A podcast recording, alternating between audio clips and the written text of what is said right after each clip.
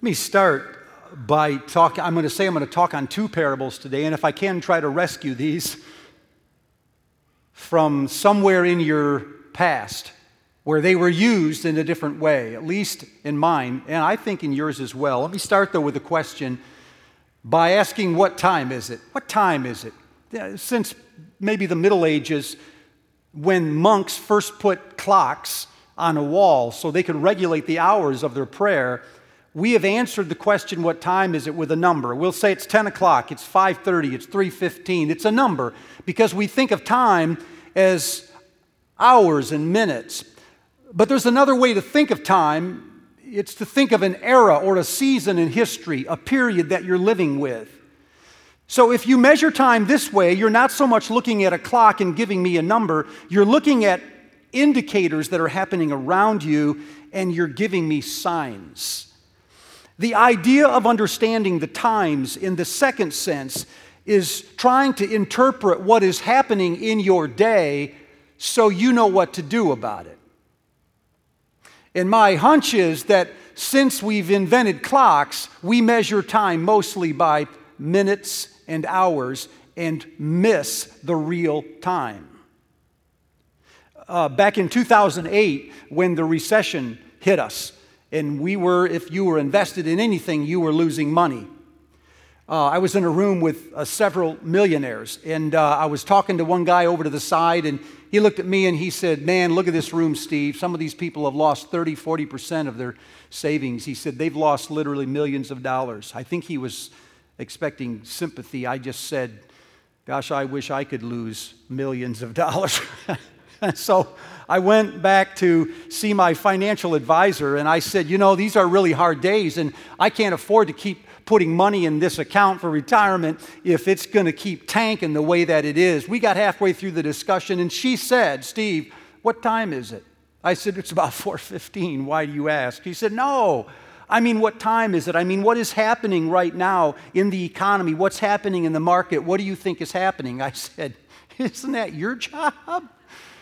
She said, Look at the clock. Is the big hand on the five or is the big hand on the seven? If the big hand is on the five, then it means as bad as things are, they're still going down.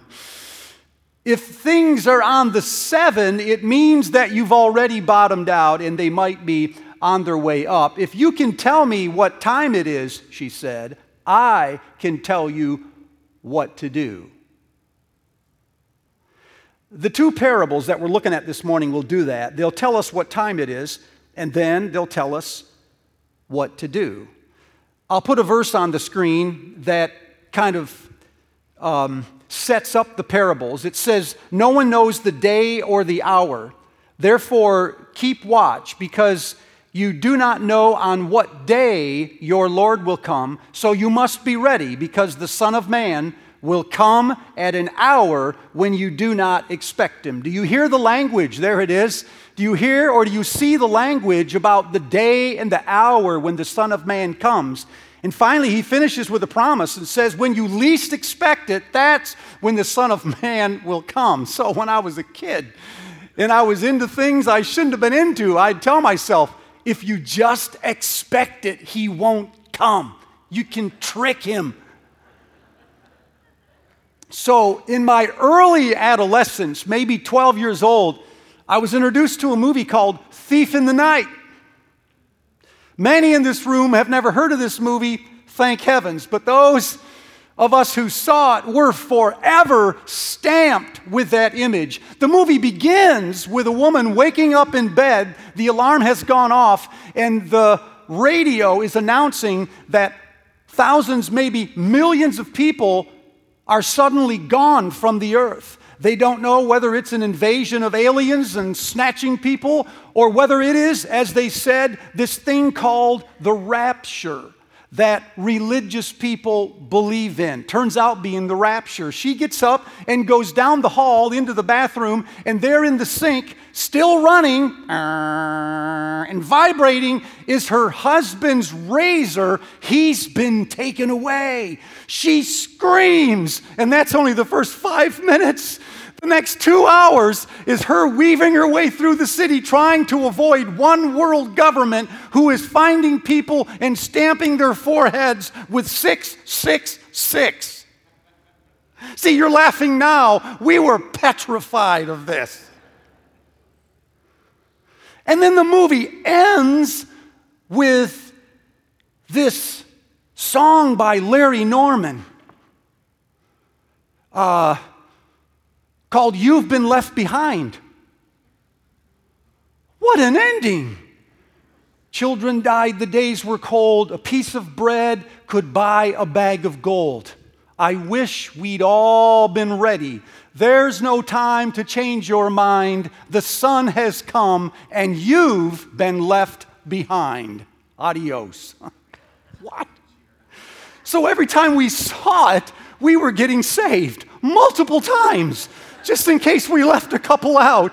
I mean, the last thing we wanted to do on this earth before the rapture was to confess so the record was clean. One afternoon, I was asleep in my room. And I woke up and I opened the door, went down the hall, and I started yelling, Hey, mom, dad. They didn't get an answer. I hadn't even thought of this movie, but I'd seen it. As I got into my mom and dad's room, it is always immaculate. Bed was always made, nothing on the dressers, it was clean. Right in front of the bed and on the floor was my mother's dress in a heap. I yelled again and said, Mom! And nobody answered. And I thought to myself, I've missed the rapture. My mom never leaves her dresses on the floor like this. She's been snatched right out of her dress. I've missed the rapture. And the other half of my brain was wondering, why did he take her naked? I mean, what kind of a place is heaven if it's full of naked people? What a sick place. So I went downstairs and I started yelling my siblings' names, and nobody answered. I went into my sister's room and I went, Jackie! And she was gone. And when I saw it, I went, whew. Because if it was a rapture, she'd have still been here. She was mean. So I knew whatever else it was, it wasn't a rapture. My point is, when you live in this kind of image of the end times, of the coming of the kingdom of God, you see the kingdom as this sudden invasion into your life. We would eat supper at the same table every night, and on the wall was a plaque that said, Go no place you would not like to be found when Jesus comes. Do nothing you would not like to be found doing. Say nothing you would not like to be found saying when Jesus comes. Do you see what this does to a young child as he's growing up? It does teach you vigilance, but it gives you no security at all.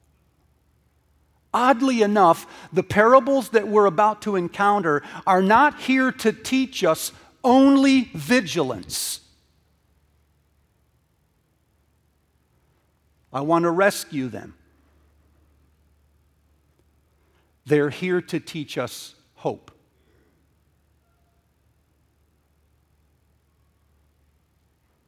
They're here to give us confidence. I was always thinking about the coming of Jesus. I was never confident. And the odd thing is, the same culture that taught me to be vigilant undermined my confidence. Are you ready? Are you sure? Are you sure? Check again. Are you sure? Do you see it? Always looking, never ready. To be ready, I learn in these parables, is to not only anticipate something, it is to do so with confidence. And it is to do so being engaged in the thing you're looking forward to. So, my generation was full of anticipation, but we were not fully engaged. The current generation has pushed away from that fear and panic, and in my opinion, become virtually disinterested in the return of Christ altogether. Brian Blount, the theologian, writes We live at a strange paradox of time. At the same time that the Christian church has dropped its apocalyptic themes and no longer talks about second comings and the return of Christ because they consider them too controversial of a subject. We don't all agree, and so we say nothing. At the same time, he says, the world has picked up the theme, and they are making movies and they are writing language that speaks about the end of time, the annihilation of the human race, the meaningless of our existence. What better time than now for the church to step forward and say, We have a better message? It's a message of hope and confidence and optimism that keeps us fully engaged. So in Matthew chapter 25, there are two parables that do this. The first one is a parable of the bridesmaids, and you saw the graphic movie just a few moments ago. And the second one is the parable of the talents. And you know this story, don't you? You've heard it a thousand times. They go together. They're not two distinct parables. Specifically, look in verse 14 where Jesus says, And again the kingdom is like, and he tells the parable of the talents. So the flow of the chapter works like this Verse 1 the kingdom of heaven is like, and here's the parable of the bridesmaids, and again the kingdom of heaven is like, and here comes the parable of the talents. They go together. Both of them speak about people that are waiting for the return of someone. In the first one, it's the groom. In the second one, it's the master. Both of them have characters with something to manage. In the first thing, it's a lamp. In the second one, it's talents. Both of them have the return of the one they expect, either the groom or the master. Both of them have a day of reckoning where he calls them in or he opens the door and they can go to the banquet. And both of them have a separation. There are people who make it and people who don't. And here is the tough part. Every time I learned these parables, there was this nagging voice inside of me that said, Be careful, Steve, because you might be one of the ones that doesn't make it. That's not scripture talking. That's thief in the night talking. Can I retell the stories to you really quickly from the other side? Here, I want you to see yourself not as the five foolish bridesmaids. I want you to see yourself as the wise ones. Okay? And instead of seeing yourself as the third servant who buried his talent, see yourself as the first two who have their talents multiplied. So, in the first one, there is a day of reckoning, a day when the groom returns, all 10 bridesmaids are sound asleep, and suddenly someone wakes up and says, The groom is coming, get ready. And Jesus goes on to say, The wise ones were the ones who were prepared for the hour when the groom returned. Think about that. The way to get into the kingdom in this parable is not by inviting Jesus into your heart. That may be in other parables. It is not in this one. The way to get into the kingdom in this parable is to live wisely.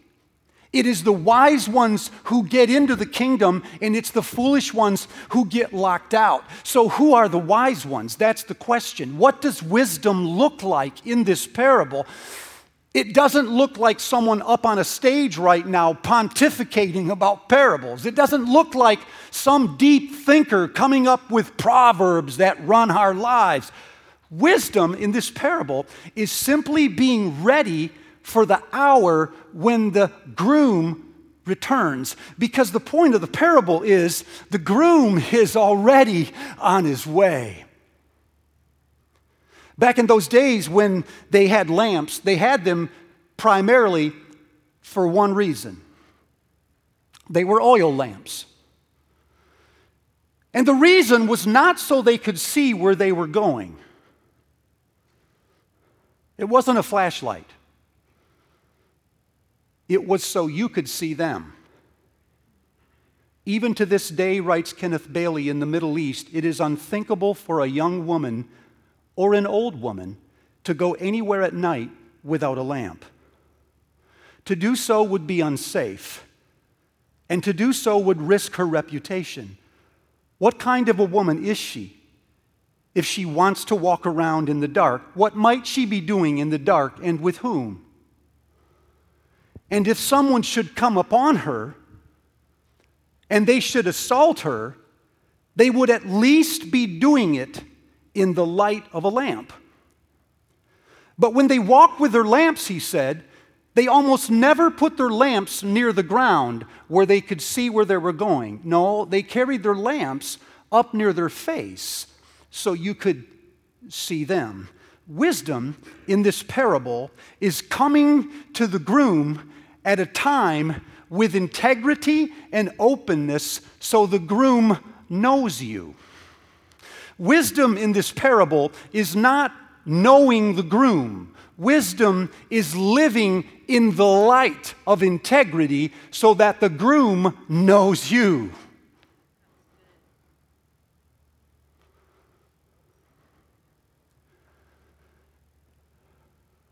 You say, Where's the good news? It's a wedding.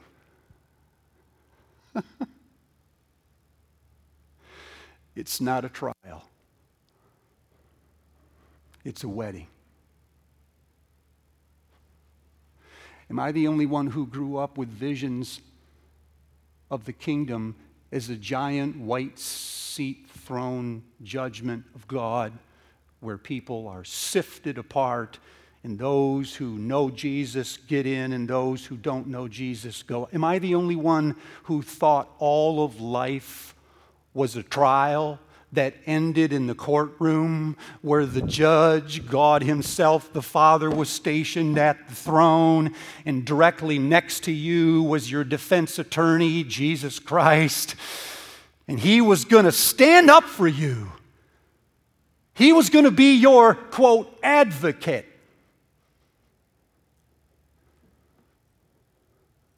Not here. The coming of the kingdom of God here is not a tr- trial that ends in a courtroom. It's a long aisle that ends at an altar where you are brought into union with the one you love. It's a wedding. Say, what does this? This changes everything about the way you think. God is not someone you are trying to impress, hoping someday you'll be good enough. God is your beloved. The laws in the Old Testament are not written by someone who knows what they want and who gets angry when you violate the law. No, no. The laws in the Old Testament are actually vows that one person says to another when they are brought together in union. To sin is not simply to transgress the law of God, to sin is to break the covenant with one that you love. Do you not know that all of the Bible begins in a wedding, it ends in a wedding, and there's a wedding smack dab in the middle at the wedding feast in Cana? Which Jesus called his first and most important sign. In other words, if you want to know what the kingdom is, you have to think of it as a wedding. Did you notice that of the three main allegories used for God in the Old Testament, one of a father, one of a husband, and one of a king, the most prominent metaphor in the Old Testament, wait for it, is not a king.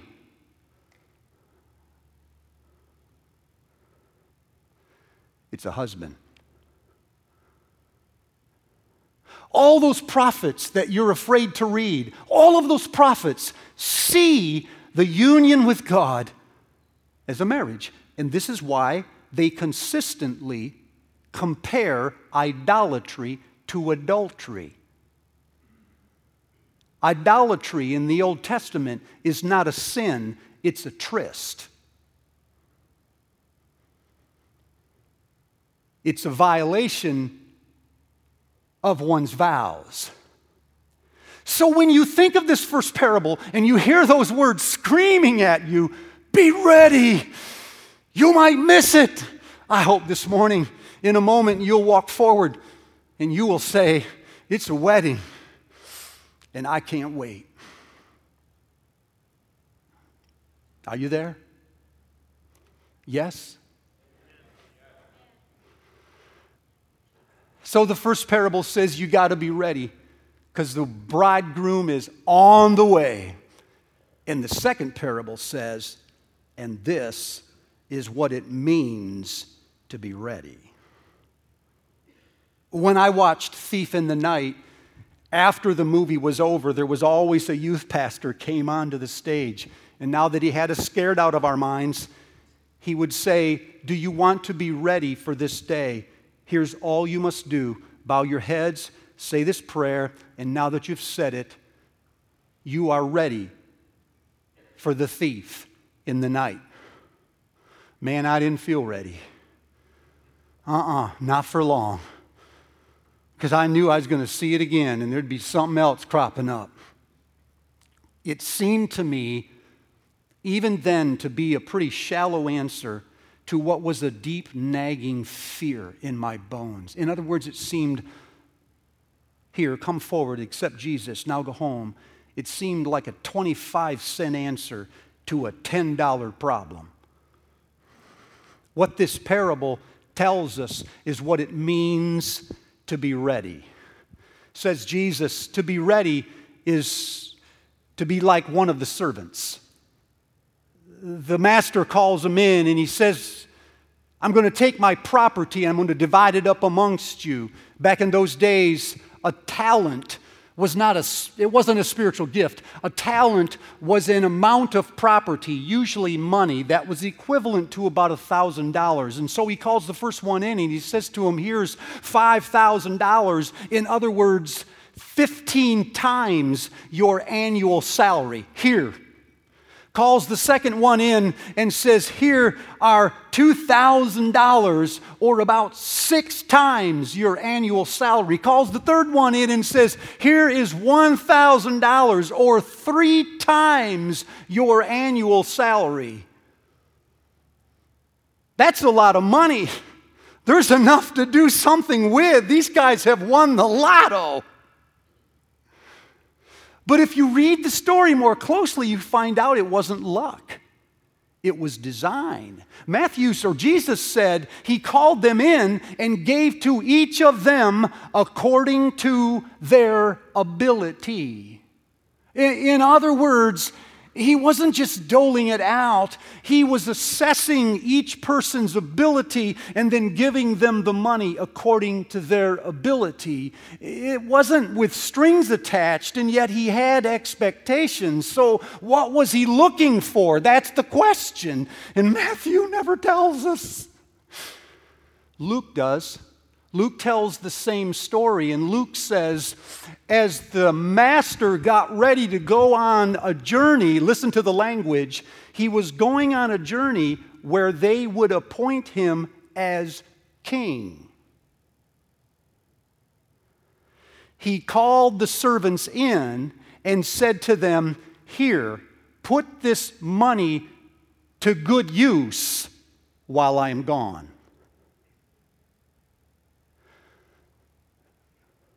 Biblical scholars tell us that's a bad translation. Put this money to use is a bad translation. What it literally means is do good business with this money, fully occupy yourself with this money. Why? Because the day is coming when the king is going to return to his kingdom and he's going to want to see if you are fully occupying yourself with things that interest the king. I figured that out. It changed the entire parable. The parable is not about me finding my spiritual gift so I can just become self actualized. Become a better you. Learn your spiritual gift. Develop yourself. The king or the parable is about taking what God has given you, whether friends, whether opportunities, whether gifts, whether money, and investing it into things that the king is investing in. So that the kingdom you are building is always the king's, not yours. The poor third servant, poor guy, he has such a bad image of God. He comes forward and he says to the master, I knew you to be a, a harsh man. Oh, thanks. You know, you reap where you didn't sow. And, and so what I did was I was afraid and, and, and I buried it and I put it in the ground. And here, this, this goes back to you now, which is, a, by the way, a Jewish colloquialism. It's a way of saying, this isn't my problem anymore. Do you see what is fundamentally wrong with this servant? He is caught between two dilemmas.